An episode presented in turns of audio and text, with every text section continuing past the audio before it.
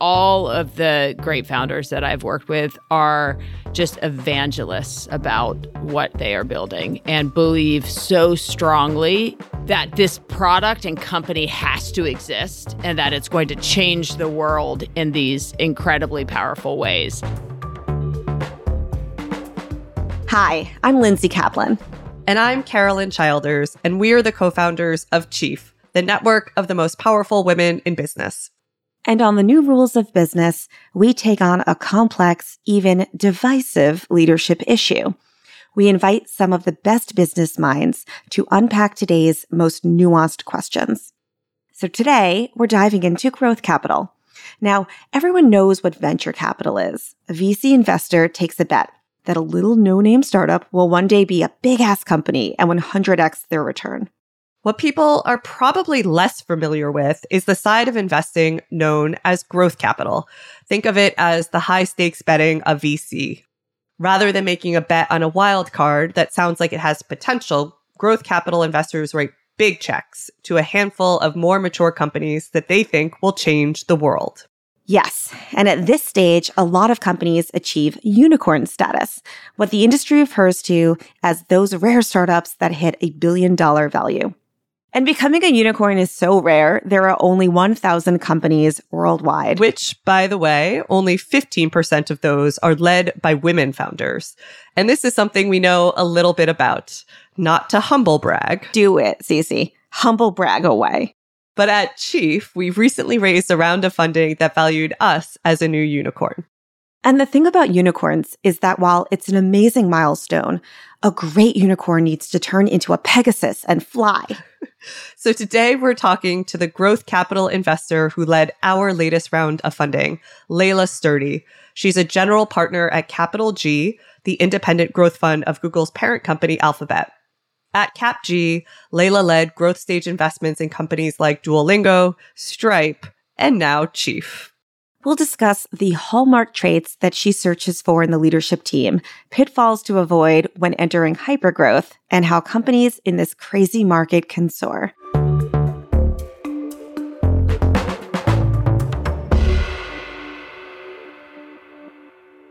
Laela, thank you so much for joining us.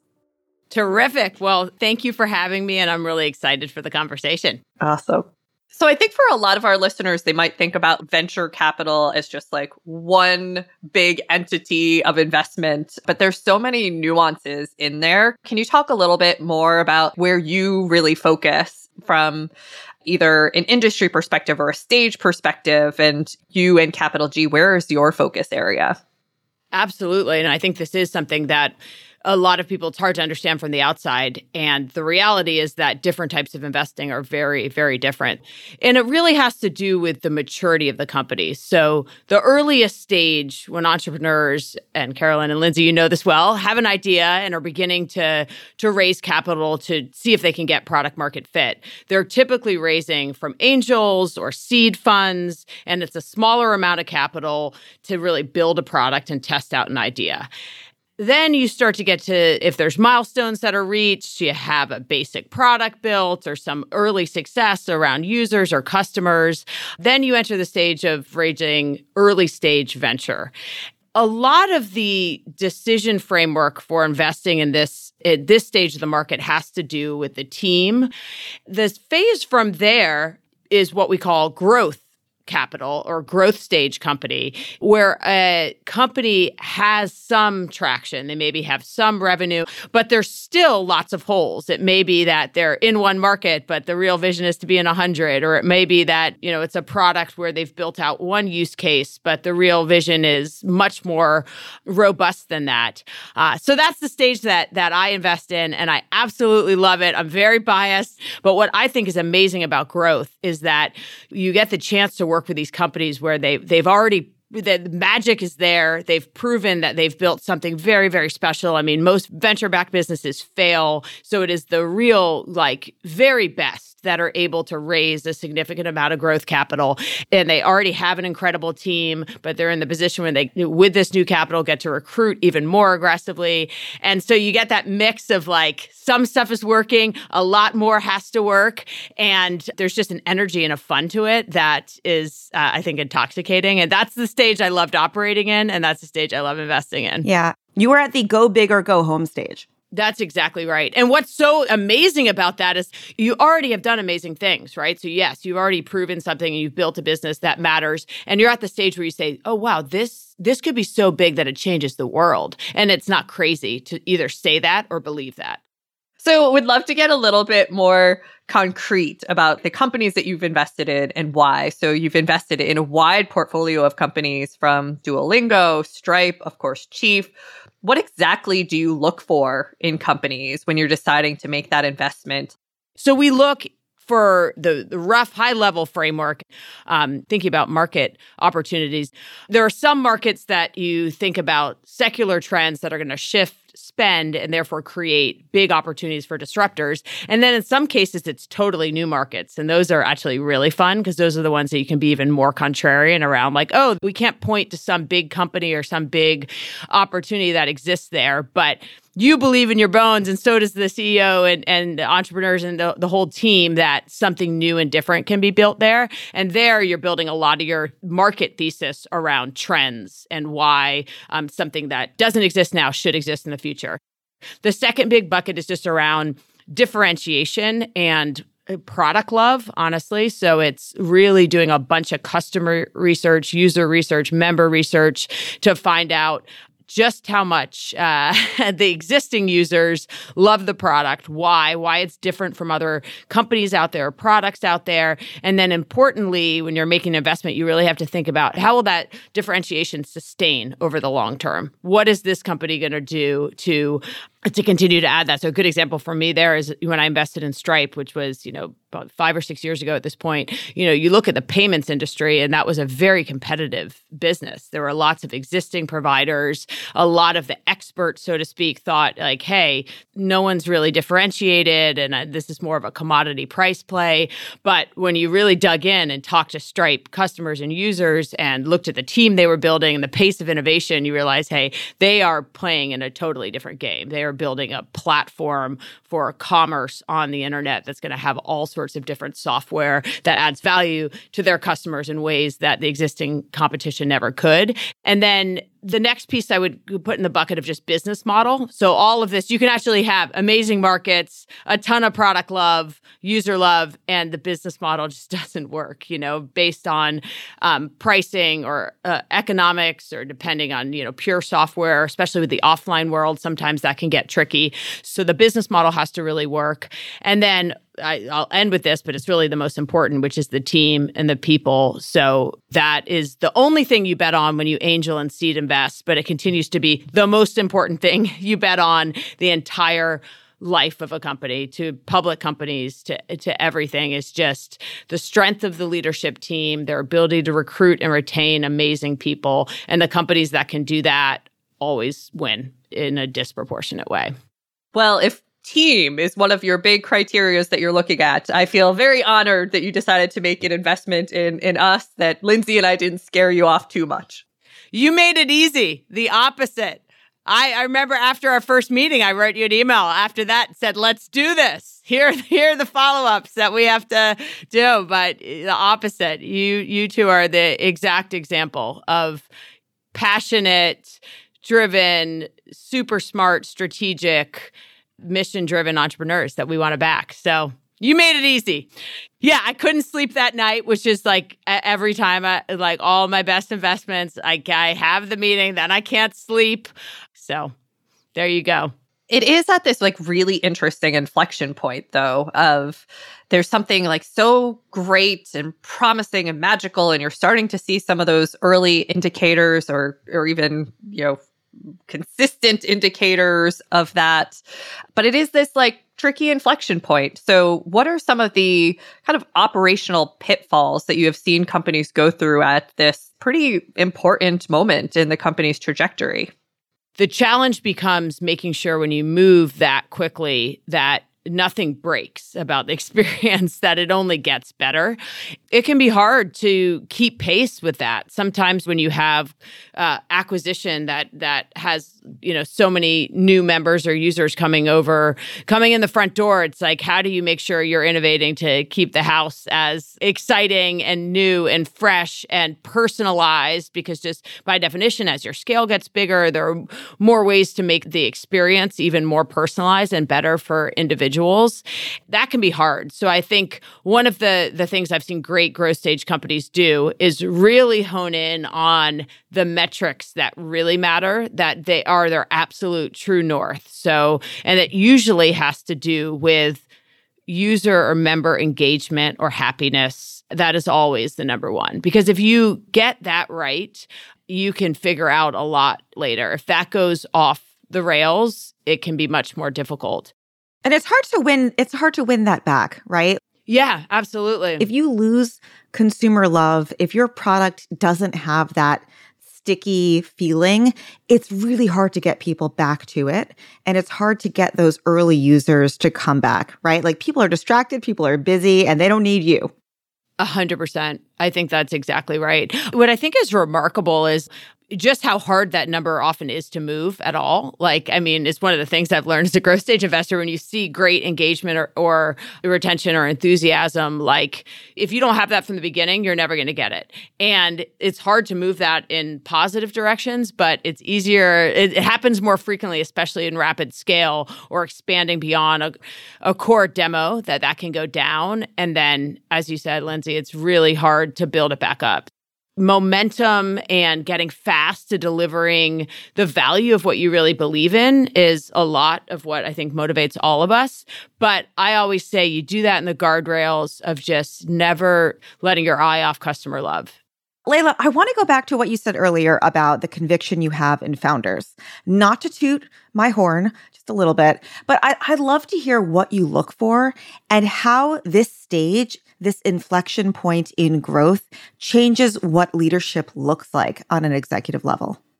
So, uh, look for a couple things. The first is I love backing mission driven founders. I mean, all of the great founders that I've worked with are just evangelists about what they are building and believe so strongly that this product and company has to exist and that it's going to change the world in these incredibly powerful ways.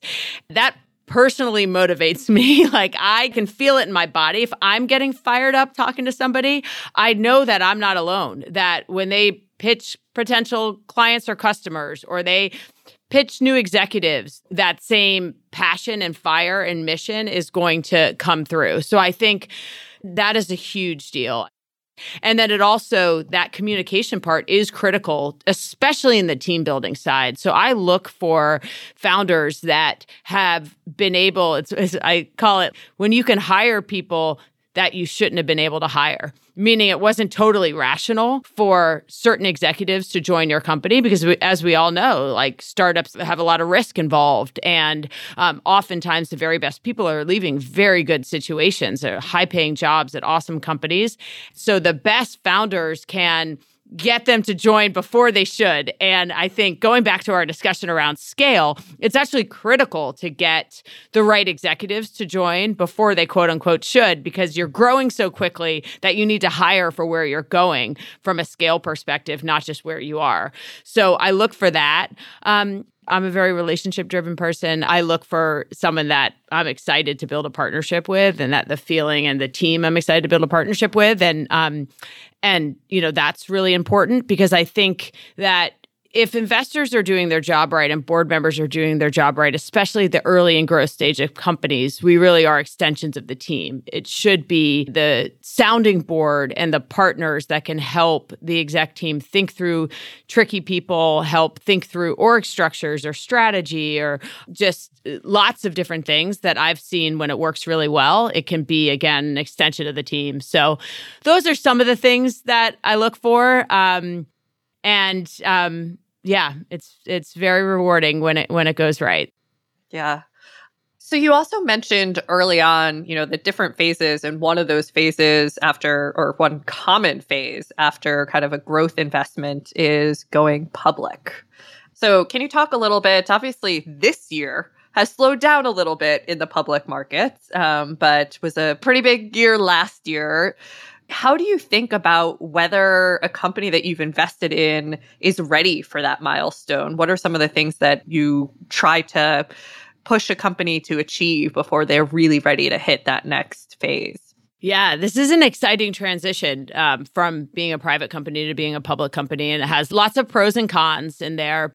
You look for a couple things. First, you look at just is the business itself ready? So that has a lot to do with scale it can be much more challenging to go public as a small scale company because first of all you might not even be able to execute a successful IPO but secondly you just you're not going to get good analyst coverage and it can be just a lot of pressure for not a lot of the upside. So there's a certain business profile where you can have a more positive IPO, where your revenue's in a certain stage, where your business model is clearly understood, and where you can communicate to investors what the real levers in your business are. And the main thing that they're going to want to know is how is this business going to grow? So, as a tech company, you're often you know the best tech companies are still hyper growth and so you're grow you're talking to investors that are used to hyper growth and are going to want to understand okay in five years, what does this business look like? What are the sales and marketing economics? What signal do I have about the market size? So, the biggest challenge for hyper growth companies in going public is being able to really confidently and with a much higher degree of certainty than they operated as a private company, be able to communicate the fundamentals of their business model. So you have to have a high degree of conviction and sort of understanding how your business will grow and how you'll operate the company so that your financials can be much more predictable. And that actually is quite a big change for a lot of private companies because uh, you know a lot of private companies will operate and say, hey, we're just trying to grow as fast as we can. We're going to grow 100% next year. We'll put everything in to do it. And if they grow 120%, they're thrilled. If they grow 80%, they're like, well, that was pretty good. Um, well, you can't do that as a public company. You, you know, you're issuing guidance and it's actually predictability. But I think the, the growing up, so to speak, that a lot of companies go through is actually getting that operating cadence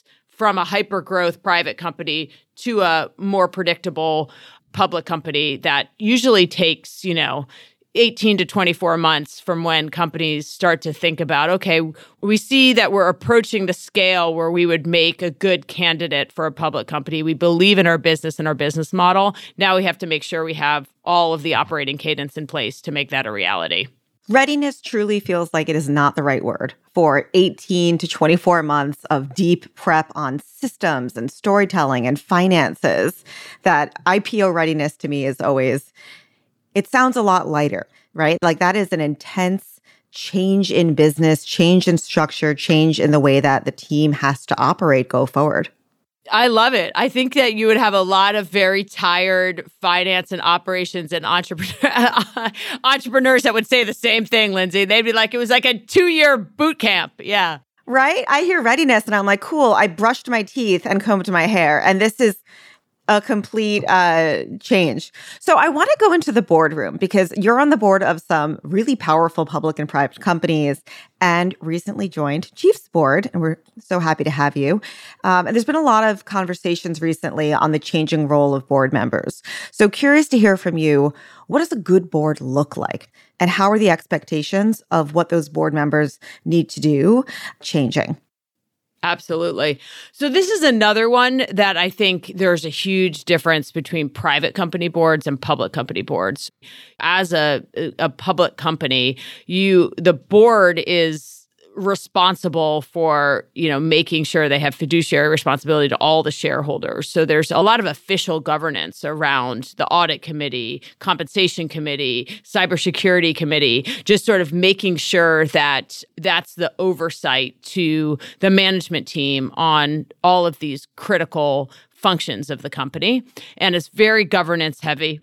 Private boards again and it, it ranges there's a large you know range here in how companies operate but um, especially the early stage private boards i've found the best ones to really be extensions of the management team. So the role is often like when it's working well to be a sounding board to um, to the team on hard decisions they're making on you know uh, reflection on whether they have the right team and people in place. So the earlier private boards tend to be more involved in the business and the strategy and the sounding board helping to recruit the team helping to to be partners to the entrepreneurs and building the company then as you march towards public, the governance where you start to form committees and the governance function, I think begins to be an important, uh, more important role. So they vary a ton. You know, they vary a ton. You're making it sound uh, a lot less appealing to be on a public board. You're like, oh, it's, it's all governance and the fun part is in the early stage. Yeah. If you don't find governance sexy, you may not want to join a public board. That's my takeaway. Stay on the private boards. Do you find governance sexy, Lindsay? Of course I do. Okay, well then get your resume out there. I love governance. She said. She said. slowly backing away from the microphone. exactly. So, going back a little bit to your focus on the growth stage of investing, one of the things that Lindsay and I are obviously looking at all the time is the distribution of who is getting the funding. The gap in deal size between women and mixed gender founders has widened over the last decade, with women founders now receiving half the deal size on average than mixed gender founders. So, to women founders trying to navigate the later stages of investing, what advice would you give them? Or maybe the other way, are there things that you think the industry itself should change to level the playing field for women? Absolutely. So a couple things that I think, and I, you know, give this advice to all of the, the great CEOs and entrepreneurs that I work with around thinking about investor relationships as longer term. And I think one of the things that is important is not to sort of fall into the trap of, oh, let me, um, be so heads down, kind of working on my business and fix all this and fix all that. And then when I think I'm finally ready, go out and try to raise money and not have had conversations and relationships with people over the long haul. So I think an important thing to do is realize you don't have to have everything figured out. You have an amazing idea with good business traction. Make sure that you have, and not to everybody, because you don't want to be talking to everybody under the sun, but to a subset of investors that you think you're a business that fits with their sort of investing style and profile and build that relationship keep them posted on some of the big bets you're doing and the progress you're making in the business so that number one you can both get feedback and then i would say that taking that advice even further back into history is just like making sure from the very beginning that you're partnering with people who are going to help you on that whole journey. So there are early stage investors that I've seen be enormously helpful to their portfolio companies in introducing them to the right growth stage investors, helping them build those relationships and helping coach them on the type of milestones they think they're going to have to reach in order to raise future growth capital and making sure you have some of those people in your corner from the beginning because if you don't it's like anything. You have such a disadvantage versus other people in the ecosystem. Um, so it's like when we, you know, one of the things we've done at Capital G and trying to recruit a more diverse team, as an example, is making sure that wherever we can, we eliminate the advantage that certain groups have on like interview prep and chatter about what jobs are available and all that if just tried to crack that open and have like mentorship for people like way in advance of when they'd apply and information lines way in advance of when they'd apply so that when the final interview happens it's a slightly more equal situation, even though it's very hard to get to, to that, but a slightly more fair. And we've seen like great results from that. And I think of funding as similar, that there's always going to be the entrenched majority groups that are so advantaged in this because of their networks and the knowledge they get through networks and um, anything we can do to try to reverse that and level the playing field more earlier, the better people will be positioned when they actually go to raise. Yeah. And of course, with Chief, you know, our goal and our mission is to get more women into these leadership roles, keep them there because we know that when there is diversity at these higher levels, change has an exponential effect, right? And I think in VC, 12% of decision makers are women and like 2% and change are founding partners. So really quickly, would love some advice for women or people with intersectional identities who are trying to break into investing VC and hitting that wall. Yeah, and this is something I'm very passionate about, and I've seen, you know, just for myself, for being the only woman in many board rooms and many, and often competing only against men it's a very important thing to change to change the entire ecosystem. And i think there is some positive momentum but not nearly enough. So the best advice i can give is to start investing as soon as you can if you want to be an investor.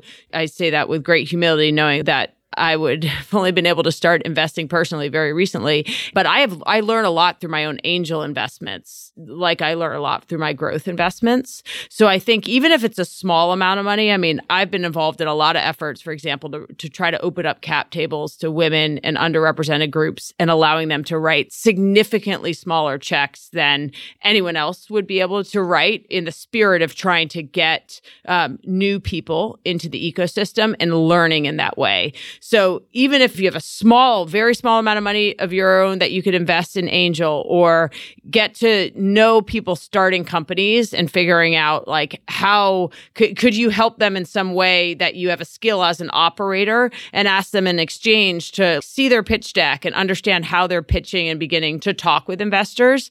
I would say that hit rate of the number I have, have, an enormous amount of people that have come to me and asked me like how do you get into investing all that? And if i ask them the simple question have you ever invested your own money or your own time in helping an entrepreneur to raise money? Those that have said yes have like a 10x chance of getting an actual job at an institutional investor because it's like anything. It's like you're putting your time and your money where your mouth is in terms of wanting to do it. I was going to say you have to put a little bit of money where your mouth is. And if not a little bit of money, then some sweat equity. Time, time or money, time or money. Well, time is money. Exactly. Time is money. There you go. There you go. It's great advice. Well corrected. Yeah. I love it. Well, it was amazing to have you on the show. It is amazing to have you as a new investor and part of our board. We are thrilled about starting to partner together and everything that we are doing in the future. And just really appreciate you taking the time to come and chat about an area that uh, you are clearly very passionate and very knowledgeable about. Well, the pleasure was all mine. I am so thrilled to be partnering with you both and so excited to be part of the chief community and just so bullish and excited about what is ahead for all of us. So thank you for inviting me on this show. And it was great to chat with you both as always. Thanks. Thanks, Laela. And now we know Lindsay loves governance. So it's all good. It's all good. We're changing her role tomorrow to Chief Governance Officer of Chief. I was kidding. I was kidding. I love it. I love it. All right, friends. Good to see you all. Thanks so much.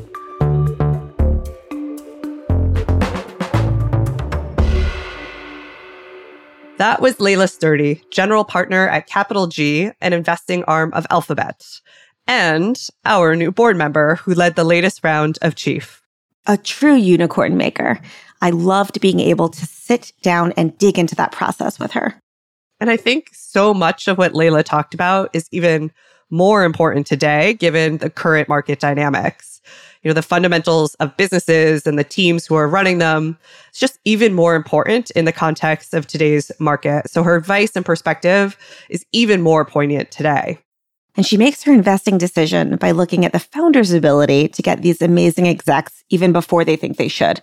So it might not be the most rational decision for these C suite leaders to leave their cushy jobs to join a scrappy startup, but the founders and their big visions can get new executives over the line you know, founders like us with big ideas.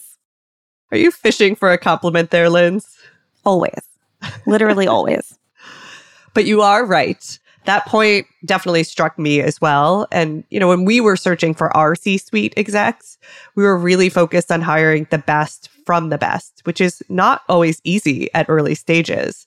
And it's counterintuitive and frankly uncomfortable to hire up a C level bench really early. But it's critical as the company grows to have the right people in seat even before you even realize you need them. Not to mention, hiring and ramp up can take over six months to get somebody great in action. But as we've experienced, when you finally get them in seat, you realize just how important it was and is to get you to the next level. And when it comes to the next level, you know why I'm excited, Carolyn? We are one step closer to global domination. if only I had a dollar for every time you said global domination. I don't know that we would have actually had to do our latest round of funding. Okay, well, don't tell Laela. but a huge thank you to Laela for joining us today. That's all for this episode of The New Rules of Business by Chief. Don't miss out on all of our Chief content. You can get more podcast episodes by following this show on your favorite podcast app. And if you're more of a social media person, find us and join the conversation on LinkedIn. But if you're ready to up the ante, and if you're thinking about becoming a member of the Chief Network, head to our website, chief.com, where you can apply. As a member, you'll be connected with the most powerful network of executive women across the country. Thanks Sharon Yee, Courtney Conley, Katrina Conan and Rial, Blaine Edens at Chief, and to our production team, Pod People, Rachel King, Matt Sav, Amy Machado, Mary Dew, Gina Moravec, Hannah Pedersen, Madison Lesby, and Jason Mack. Our music is by Colin Hatch. I'm Lindsay Kaplan. And I'm Carolyn Childers. Thanks for listening.